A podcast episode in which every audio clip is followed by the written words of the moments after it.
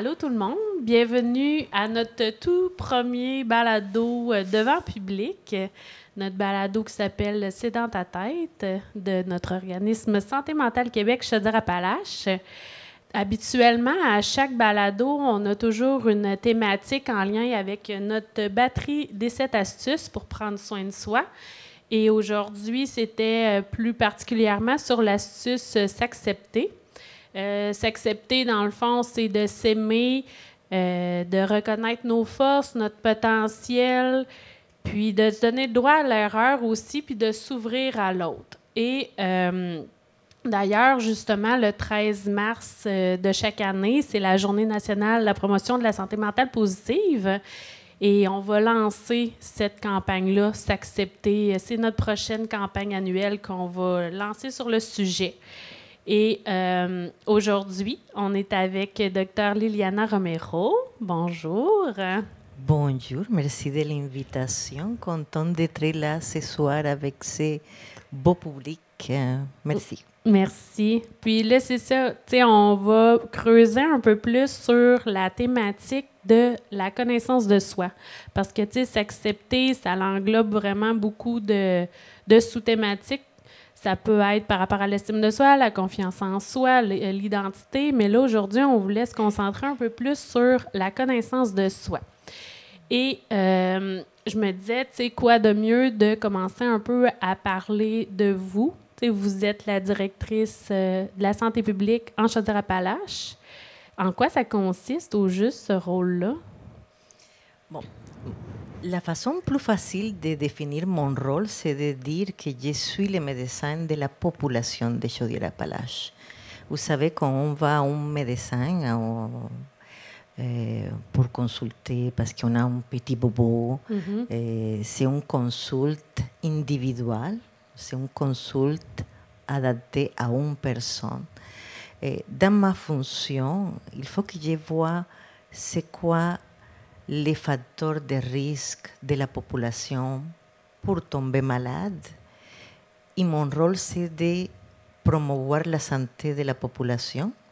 Bien sûr, ça inclut la santé mentale, mm -hmm. de prévenir les maladies, de prévenir les blessures et de protéger la santé de la population.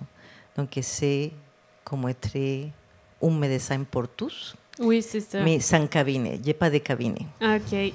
Puis, euh, tu sais, la santé publique, là, des fois, ça peut être un peu méconnu. Pouvez-vous nous expliquer un peu c'est quoi, justement, tout le côté santé publique? Euh, la santé publique vise, en termes généraux, à améliorer la qualité de vie des citoyens d'un territoire. Mm. Quand on parle d'améliorer la qualité de vie des citoyens, c'est très large parce qu'on touche tous les déterminants sociaux de la santé. Donc, on parle d'éducation, logement, emploi et toutes les autres. Euh, on parle aussi de euh, protéger sur des problématiques de santé et des facteurs de risque, que ce soit des risques biologiques, donc okay. toutes les maladies qu'on a connues, euh, les bactéries, les virus, etc., les risques physiques, les radiations, les changements climatiques et, des risques chimiques, et comme ça peut être des, des problèmes de, de métaux lourds, les plombs, de contamination, que ce soit de l'eau, de l'air. Donc, c'est ça. OK. Et, euh, tu sais, dans votre parcours, vous aviez d'abord été en Colombie, vous étiez euh, en chirurgie plastique, si je ne me trompe pas. Puis là, pouvez-vous justement nous parler un peu de votre parcours, puis qu'est-ce qui a fait que vous avez immigré ici au Canada? Euh, je me définis comme une personne d'un parcours multiple, hein, parce que je ne suis pas les médecins typiques Ouais. de santé publique. Euh, j'ai grandi en Colombie, eh, dans une ville près de la mer, Carthagène. Eh, Là-bas, j'ai fait mes études comme médecin.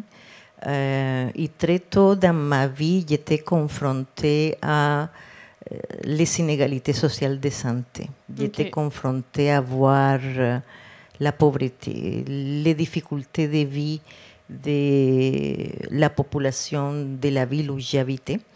Donc, je m'engageais de- pendant mes études à la Croix-Rouge. Alors, euh, j'ai soutenu les réfugiés qui fuyaient la guerre en Colombie parce que ça fait 40 ans qu'il y a une guerre civile en Colombie. Euh, et qui étaient relocalisés les enfants qui avaient devenu des enfants soldats.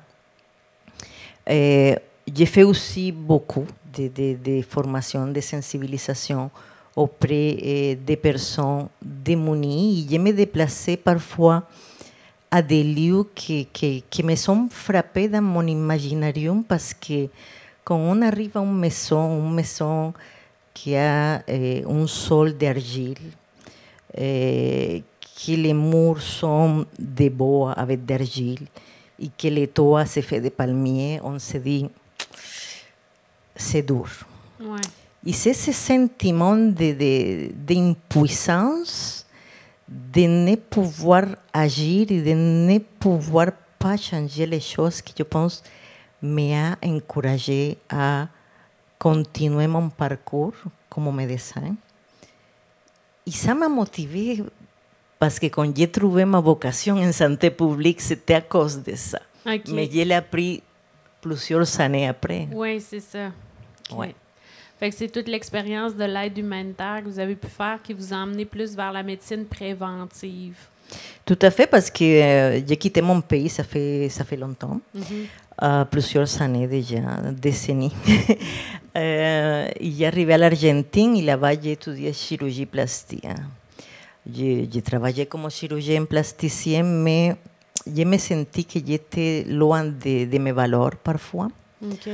Euh, et quand j'ai migré euh, au Canada et j'ai eu l'opportunité de refaire mes études, de commencer tout à zéro et de choisir une spécialité, euh, et j'ai su vu qu'ici, c'est une spécialité médicale, la santé publique et la médecine préventive.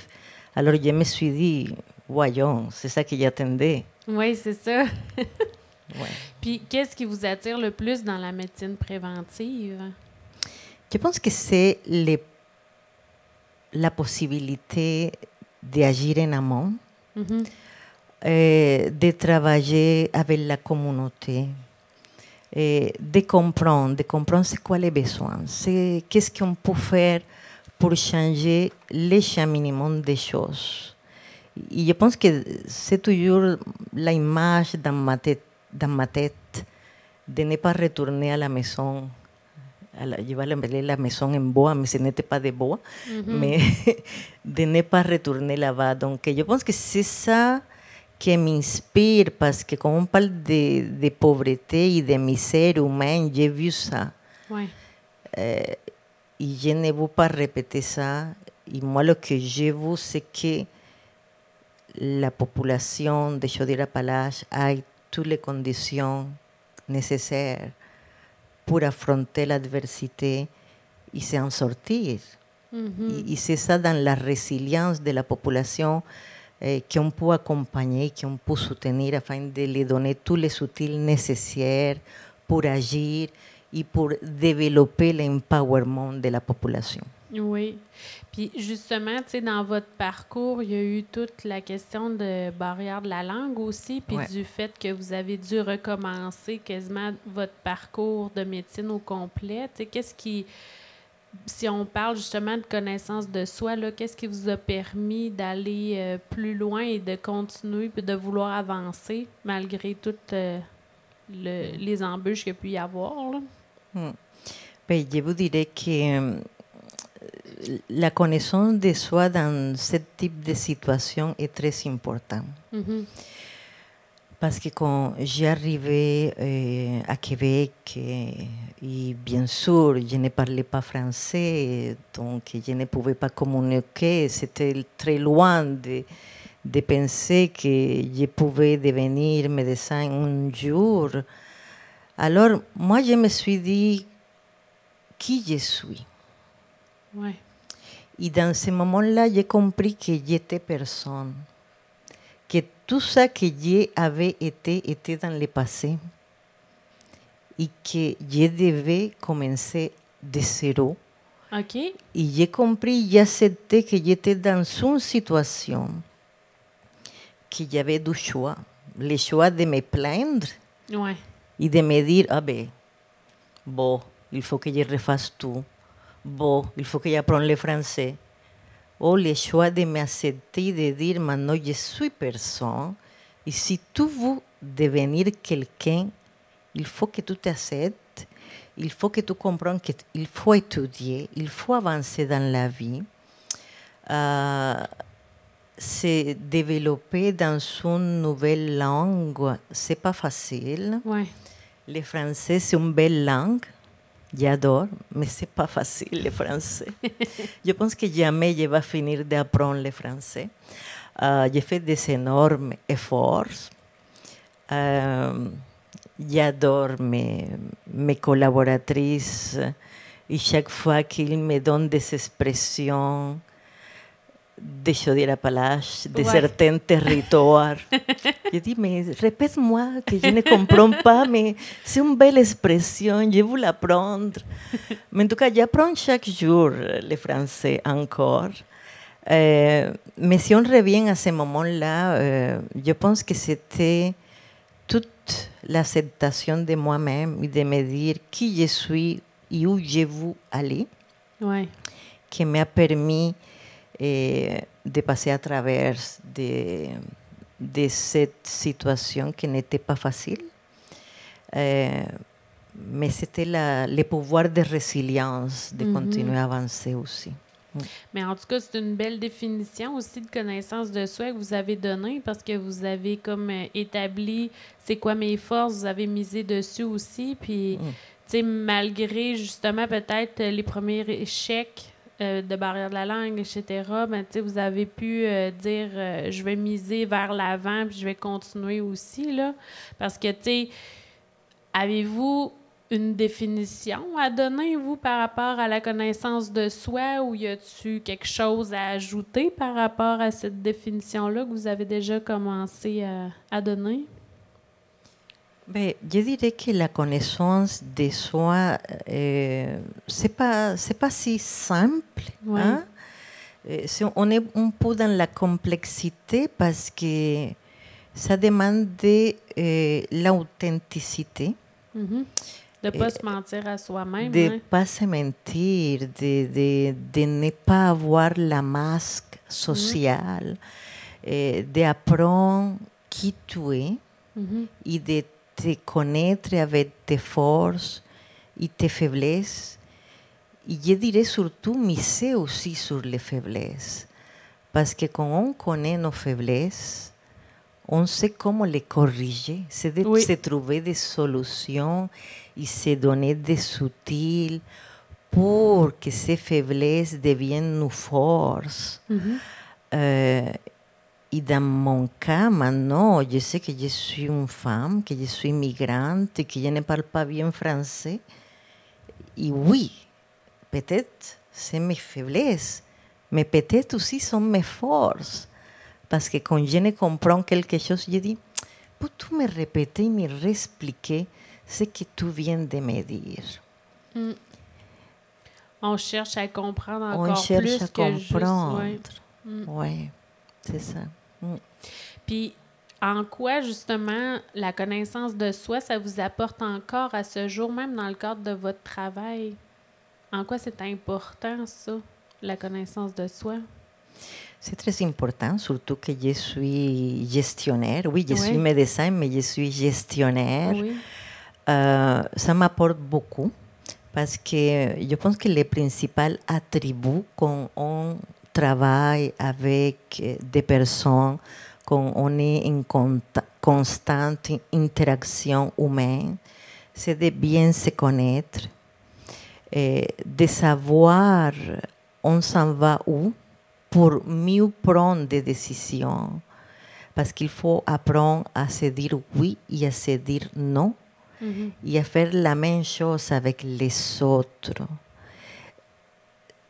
Si je vais à une situation, par exemple, régulière d'une personne qui est toujours dans les médias sociaux, par exemple, ça arrive le moment que la personne est perdue, il ne comprend pas c'est quoi la réalité et c'est quoi la, la, la, fantaisie, je dirais, des Ouais. médias sociaux. Donc la personne peut être perdue.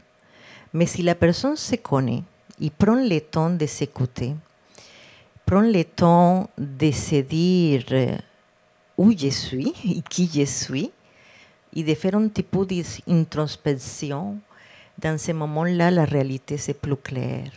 Oui, parce que les réseaux sociaux, c'est vrai que ça amène une autre dynamique, hein, de la, Mm. plus de comparaison facile avec les autres. Puis euh, justement, si on a une moins bonne connaissance de soi, une estime de soi un peu plus euh, faible, c'est pas toujours évident. Là, ça amène beaucoup de pression, de performance. Puis c'est vrai que c'est pas toujours. euh, mm. Oui, et ce qu'on voit parfois dans les médias sociaux, c'est pas tout réel. hein. Non, c'est ça. Donc, euh, vouloir, je sais pas, devenir euh, belle ou voyager ou avoir des choses qu'ont les autres. C'est la popularité C'est instantanée. ça, c'est ça. Et c'est pas les talons, c'est pas, Non, c'est ça. c'est pas les standards, oui. Mm. Mm. Puis, euh, est-ce qu'il est arrivé au travers de votre parcours une personne en particulier, en particulier qui vous a marqué dans votre parcours ou qui vous a aidé peut-être à cerner plus vos forces ou euh, pour mieux vous connaître, vous? Euh, dans mon parcours de vie, c'est sûr que euh, je dois remercier mes parents, il faut Ouais. le dire. Euh, J'ai eu des parents qui étaient très soutenants euh, dans ma vie, euh, qui toujours ont su comment me montrer le bon chemin, je dirais, euh, de favoriser ma prise de décision, mais de me donner les outils pour me montrer le chemin. Je dirais aussi que j'ai eu la chance quand, quand arrivé euh, à Québec de trouver des, professeurs qui peut-être euh, ont vu, je ne sais pas, quelque chose en moi et, et qui me sont encouragés, qui me sont motivés à poursuivre euh, malgré les échecs. OK. Puis, justement, le- fait de bien vous connaître, j'imagine que ça a eu un grand impact sur toutes vos relations interpersonnelles aussi. Oui, oui, oui, c'est très important, c'est très important. C'est- quand on se connaît bien, on peut savoir c'est quoi nos forces nos faiblesses dans les relations avec les autres. Euh, et je pense que ça c'était très, très important et très valorisant aussi parce qu'il faut connaître ses limites eh, dans les relations avec les autres personnes. Ça nous aide à mieux communiquer aussi. Si Mm. jamais il y a quelque chose qui ne fait pas notre affaire, on est capable peut-être de mieux s'affirmer tout en respectant soi-même et en respectant l'autre aussi. hein. Tout à fait. Mm. Mm. Puis, en ayant connu justement différentes cultures, est-ce que euh, ça vous a aidé à mieux vous connaître puis à forger votre identité? Ben, je pense que tous les bagages que j'ai eu de, de connaissances de différents lieux, de différentes cultures, euh, ça m'a servi surtout à euh, comparer les choses, euh, à mettre en perspective les choses. Et, et peut-être pour moi, les- parce que parfois euh, ça m'arrive d'avoir des personnes qui rentrent dans mon bureau qui sont avec un stress très grand, très important. Je ne sais pas quoi faire, qu'est-ce que j'ai fait dans cette situation? Je dis, ben, c'est quoi l'urgence? Mm. Est-ce qu'il y a des décès? Est-ce qu'il y a quelqu'un qui change? Non, non. Ben, c'est pas une urgence. Alors, je pense que c'est tout dans la perspective de prioriser les choses OK. d'apprendre qu'est-ce que c'est important et qu'est-ce que j'ai besoin de faire de façon immédiate et qu'est-ce que je peux faire plus tard. Mhm. Et ça fonctionne bien pour le travail, pour la vie personnelle, pour la famille. Quand on apprend c'est quoi nos priorités, on peut gérer mieux. Oui, la perspective est différente hein, à ce Mm. moment-là, effectivement. Ça nous donne un autre angle de vue. euh. Et puis, tu sais, selon vous, Ça serait quoi les bénéfices d'une bonne connaissance de soi? Je vois que les bénéfices, ça sera surtout, bien sûr, l'authenticité de la personne, euh, soutenir la prise de décision, les bons choix dans la vie. Euh, ça vous a-tu déjà amené à prendre plus de risques en vous connaissant mieux? sais, sachant c'est où vos limites, ça vous a-tu donné comme le petit plus des fois à aller euh, prendre des risques?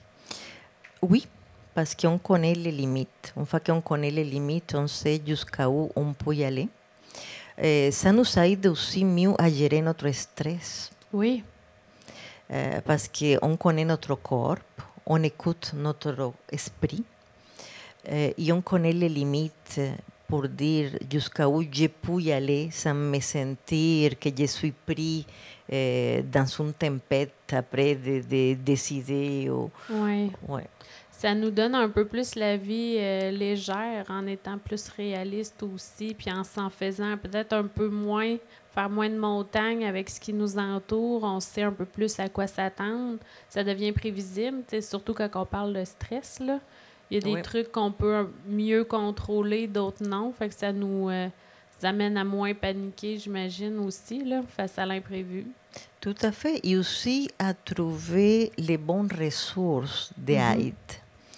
Parce que quand on connaît nos limites et nos faiblesses, on peut se trouver tous les outils nécessaires pour s'en sortir. Oui, on a toutes les ressources en dedans de nous. Il suffit de réactiver. euh, puis c'est, mais c'est un très bon point, ça, d'aller chercher de l'aide en fonction de, bon, ben, par rapport à ça, je suis peut-être moins euh, habilitée à. Puis ça aussi, c'est peut-être un autre bon truc pour euh, comment mieux se connaître, de faire appel à un professionnel de la santé pour euh, nous donner peut-être une vision extérieure aussi? Tout à fait, parce que dans la recherche de connaissance de soi, il y a aussi la recherche du soutien Ouais. d'aide, parce que parfois, on peut se connaître, mais une fois qu'on a identifié c'est quoi nos besoins comme individu, comme être humain, la recherche d'aide fait partie de la solution. Ça peut être un collègue, ça peut être un ami, ça peut être de parler avec une personne qui peut nous soutenir dans les moments. Et bien sûr, il y a toujours les, les professionnels. Parce que c'est vrai que chacune des personnes peut avoir des besoins différents aussi. hein. Il y en a qui ont besoin d'être vraiment entourés de beaucoup de gens autour d'eux-mêmes pour se sentir bien puis se sentir ressourcés, alors qu'il y en a pour qui d'autres, ils ont besoin d'une solitude, d'être plus en retrait, puis c'est ça qui va les recharger, mais c'est correct, il n'y a pas de façon meilleure que l'autre là-dessus. C'est en se respectant soi de se dire, ben écoute, euh, toi c'est peut-être comme ça, mais moi c'est comme ça. tu sais. Il n'y a pas de bonne ou mauvaise façon. Là. euh, on n'a pas à se comparer. Finalement, on est tous uniques là, là-dessus. Là. Et, et quand on parle de, de santé mentale, on sait qu'il y a eh, des facteurs qui sont individuels, mais aussi il y a des facteurs environnementaux. Et il faut dire que la plupart des recherches et des études ont démontré que le bon soutien social, c'est un des facteurs qui favorise une bonne santé mentale. Ouais. Donc, euh, pas seulement la bonne santé mentale, aussi la qualité de vie. Oui. Mm. Parce que c'est beau des fois avoir un soutien autour, tu sais, qu'on dit oui, oui, j'ai des amis, mais autant faut-il qu'ils soient bienveillants autour de nous, tu sais, qu'ils soient bons, parce que si tu as une gang d'amis tout croche, ça sera pas mieux. Oui, c'est le bon soutien. oui, c'est ça. Avez-vous d'autres euh, trucs pour donner aux gens pour comment mieux se connaître ou peut-être même nous faire part en même temps de vous, ça a été quoi vos trucs pour mieux vous connaître? Hmm, Bon, euh, mes, tru- mon- mes trucs pour mieux me connaître, je dirais que j'ai appris à m'écouter. Et j'ai appris à connaître mon corps, mais aussi mon esprit. Euh, j'ai appris aussi qu'il faut prendre du temps pour soi-même. euh, n'importe si la journée était chargée, si était longue la journée, si la semaine était chargée, il faut se trouver. Parfois, cinq minutes est suffisant Oui. pour se recentrer et revenir à nous, pour mettre en ordre notre tête. Ça n'a pas besoin d'être long des fois. Hein? Non? Autant que euh, parfois on a besoin d'une plus grande pause, autant que juste euh, d'être là avec son café, prendre une petite pause, ça peut être suffisant. Mm. Oui. Pour moi, en tout cas, aujourd'hui, ça fonctionne très bien. Quand je sens que j'ai trop de choses, j'ai trop de décisions à prendre, je me mets debout, je dis, je vais prendre cinq minutes et je reviens. Je respire, je replace les idées dans ma tête et après, ça va bien. Oui. Ben, c'est Ouais. important de se donner ce temps-là parce que des fois, quand on essaie d'en faire trop, de travailler trop longtemps pendant euh, une longue période, on ne sera pas plus productif. Hein? Fait que vaut mieux euh, se donner un pas de recul, comme vous dites, pour euh, se décoller le nez de l'arbre pour voir la forêt en arrière. Là. Mm. Tout à fait. Il faut parler aussi de... Parce que chaque personne est différente. hein. Oui. Euh, parfois, c'est l'activité physique, aller faire une petite marche, une course. Parfois, c'est simplement de, de se lever et regarder à l'extérieur. Ouais. Euh, il y a des personnes aussi qui ont des loisirs, qui peuvent les, les aider, les soutenir euh, pour être mieux dans sa tête. Mm, oui. Puis, il y a euh, aussi peut-être le fait de faire euh, un, un bilan, de, tu sais, parce que tantôt vous dites comment je me sens dans mon corps, mais c'est important aussi de, de se questionner par rapport à ça, tu sais, comment je me sens dans mon corps, dans mon cœur, puis dans ma tête, pour justement avoir un bilan un peu plus complet de, de toutes les sphères qui peuvent nous toucher. Puis, avez-vous d'autres trucs à nous donner? Euh, ben, je dirais que euh, le plus important, c'est de reconnaître les, les signes, les signaux d'alarme, Mhm. vraiment, euh, de, de se donner des limites. Parfois, c'est des limites selon la situation, des limites quotidiennes. hein. De dire, bon, aujourd'hui, mon objectif de la journée, c'est de prendre les escaliers. Ça, Ouais. c'est l'objectif de la journée. Parfois, c'est les petits pas les Oui. petites limites qui fonctionnent bien. Aller une marche à la fois pour pas débouler l'escalier si on va aller trop vite. Tout à fait. Ouais. Puis le fait aussi peut-être de cibler nos valeurs qui sont, tu sais, peut-être faire un top 5 de nos valeurs les plus importantes, ça va nous aider à bien nous guider parce que veut, veut pas, c'est ce qui va établir comme les grandes bases de notre vie, les valeurs. hein. Tout à fait. Les, les valeurs, c'est, c'est comme les, les drapeaux, je dirais, non? Et c'est ça qui nous mène dans la vie, et d'avoir toujours présent nos valeurs dans chacune de nos actions. Oui, Mm. oui. Puis, je sais aussi qu'on avait déjà fait un autre podcast euh, l'année passée sur le journal créatif. Ça aussi, c'est un beau truc pour euh, bien cibler comment je peux me sentir.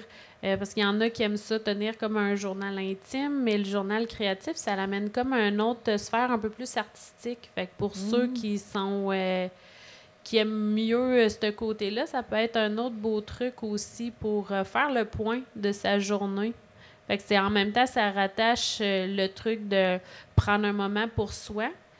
Euh, puis je reviens aussi avec ce truc-là de prendre un moment pour soi. Des fois, on n'est pas obligé de faire quelque chose non plus. Sais, on vrai. peut juste s'accorder Mm. euh, un break mental, tu sais, puis ne rien faire ou tout simplement examiner qu'est-ce qui se passe dehors, euh, regarder le soleil, puis tu sais, d'être dans la légèreté du moment présent. hein. On l'oublie de plus en plus, j'ai comme l'impression, avec euh, la société, toute la pression qu'on vit à chaque jour. Mm. Et aussi, il y a la pratique de la pleine conscience. Ouais. Euh, et la pleine conscience, on peut le faire dans n'importe où et n'importe dans quel moment. Ah, c'est juste de, ressentir nous sommes où, c'est quoi notre entourage, d'avoir de, l'attention dans les détails, dans chaque moment, mm. de prendre peut-être une place dans la journée où je dis, bon, maintenant, pendant le dîner, je vais ressentir qu'est-ce que je mange. Oui. Ouais. C'est un autre beau truc, ça aussi. Euh, mais il y a toute une question aussi en lien avec les croyances, hein? parce que des fois, on peut avoir des croyances plus limitantes. Fait qu'au moins, en les ciblant puis en étant conscient de ça, en regardant tous nos patterns relationnels aussi, puis toutes les façons qu'on a été programmés peut-être dans nos habitudes, ça va nous aider à mieux, euh, à mieux se connaître si on finit par les cibler. Peut-être un autre truc aussi qui pourrait être très intéressant pour les gens. Hmm. Je sais pas si vous, vous aviez d'autres points à apporter par rapport à la connaissance de soi. Mais je résumerai la connaissance de soi avec l'effet de l'écoute active de notre intérieur, mm-hmm. d'être eh, authentique, euh, de ne pas porter la masque sociale, et de se connaître, de se connaître avec nos forces, nos faiblesses, les limites. Euh, pour moi, la connaissance de soi aussi, c'est quelque chose qui se développe avec les années. Oui. Et que jamais on finit de se connaître complètement. Euh, ça va se cristalliser peut-être à fur et à mesure qu'on vieillit. Euh, mais il faut savoir que la connaissance de soi est progressive aussi. Alors, on ne doit pas attendre à se connaître dans un jour.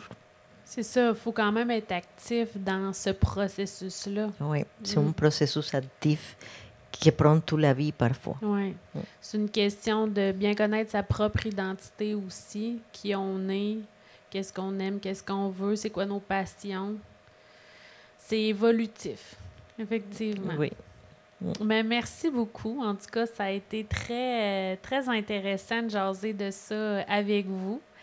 Euh, je ne sais pas si dans la salle, vous aviez des questions pour Dr. Romero en lien avec euh, le sujet de ce soir. Parfois, j'en ai une, une question. Euh, en fait, vous parlez que vous travaillez en amont mais tout ce volet-là, connaissance de soi, le, connaître est-ce que ça fait partie d'un cursus scolaire? Parce que si on sait qu'on doit l'apprendre de plus en plus jeune, ça va définir nos valeurs, mais ça pourrait être enseigné aux plus jeunes. pour que ce soit. Parce qu'on l'apprend, oui, avec le temps, mais si on le sait, plus jeunes, on peut les former pour qu'ils se développent avec ce, bagage-là, avec avoir ça en tête en grandissant. Tandis que si on l'apprend plus vieux, c'est là qu'on va avoir une espèce de plus grosse crise existentielle. Tandis que si on grandit avec le fait de réfléchir à ça, ben, au moins, ça risque d'être. Euh, le chemin être plus facile. Y a quelque chose de, par le, côté scolaire? Qui est envisagé la santé publique ou. Euh? Mais c'est sûr que euh, ce que vous disiez, c'est très important et c'est bien réel. Parce que parmi les facteurs de risque d'avoir des troubles de santé mentale ou des problématiques de santé mentale, c'est d'avoir des eh, expériences négatives pendant la petite enfance. Petite enfance, c'est de 0 à 5 ans. Donc, ça veut que si on apprend à nos enfants, eh, dès la petite enfance, à avoir les outils nécessaires ou les compétences nécessaires, parce qu'on c'est progressif, hein. on pas les, donner les toutes à zéro, un an ou deux ans. Non? C'est, un apprentissage qu'on fait à la maison avec nos enfants de la plus bas âge. Mais que peut-être on devra commencer pour sensibiliser et former nos éducatrices afin de qu'ils continuent à le faire à l'école. Uh, c'est sûr que ça appartient plus au ministère de l'Éducation qu'à la santé publique, mais je vous dirais qu'il y a beaucoup les niveaux de compétences parentales à travailler afin de que les parents puissent soutenir les enfants dans, dans cette recherche et dans ces connaissances. Puis, je renchirais euh, avec un petit euh, quelque chose chez nous. je, vais nous je vais nous vanter un peu. on a euh, le projet de la bande des sept. Dans le fond, on a comme décidé de nos sept astuces, on a décidé de les transformer pour les tout petits, pour justement les sensibiliser à prendre soin d'eux dès le plus jeune âge. Puis c'est un programme qui va être en trois volets. Il y a un volet justement pour les parents. Avec une, on a fait une conférence pour les parents pour qu'ils apprennent à prendre soin d'eux. Euh, parce que c'est les modèles hein, pour les enfants, veut, veut pas. On a le volet aussi pour les éducatrices euh, en service de garde, CPE, école. Euh, puis les enseignantes, c'est plus, mettons, primaire, préscolaire, maternelle pour justement avec des trousses éducatives pour qu'ils puissent avoir chacune des astuces, qu'ils fassent des petites activités avec les enfants pour qu'ils apprennent à que les enfants soient comme éveillés à prendre soin d'eux. C'est clair qu'ils sont peut-être pas tant conscients que c'est ça qu'ils font, là, mais nous, on le sait que c'est ce travail-là qui se fait par en arrière. Et on a aussi une conférence spécifiquement pour les enseignants et euh, les euh, éducatrices pour qu'ils prennent soin d'elles, parce que eux autres aussi, c'est des modèles pour les enfants. Puis on a le volet pour enfants, que ça, c'est un atelier que nous, euh, ben, Kim, va aller animer en garderie ou à l'école auprès des tout petits. C'est des activités justement euh, rattachées à nos sept astuces pour qu'ils puissent s'éveiller. Fait que, en tout cas, il y a un travail qui qu'on a starté là-dessus. On est quatre. Mais c'est ça. Fait a ça. Vous aurez la réponse maintenant. Qu'il y a nous qui avons euh, commencé euh, ce boulot. Mm. Bel travail, vraiment. c'est une belle passe à palette, ça. Sans le savoir, merci. Merci à tous, merci euh, de l'invitation. Vous avez aimé ça? C'était très bien, merci. Oui. bon, parfait.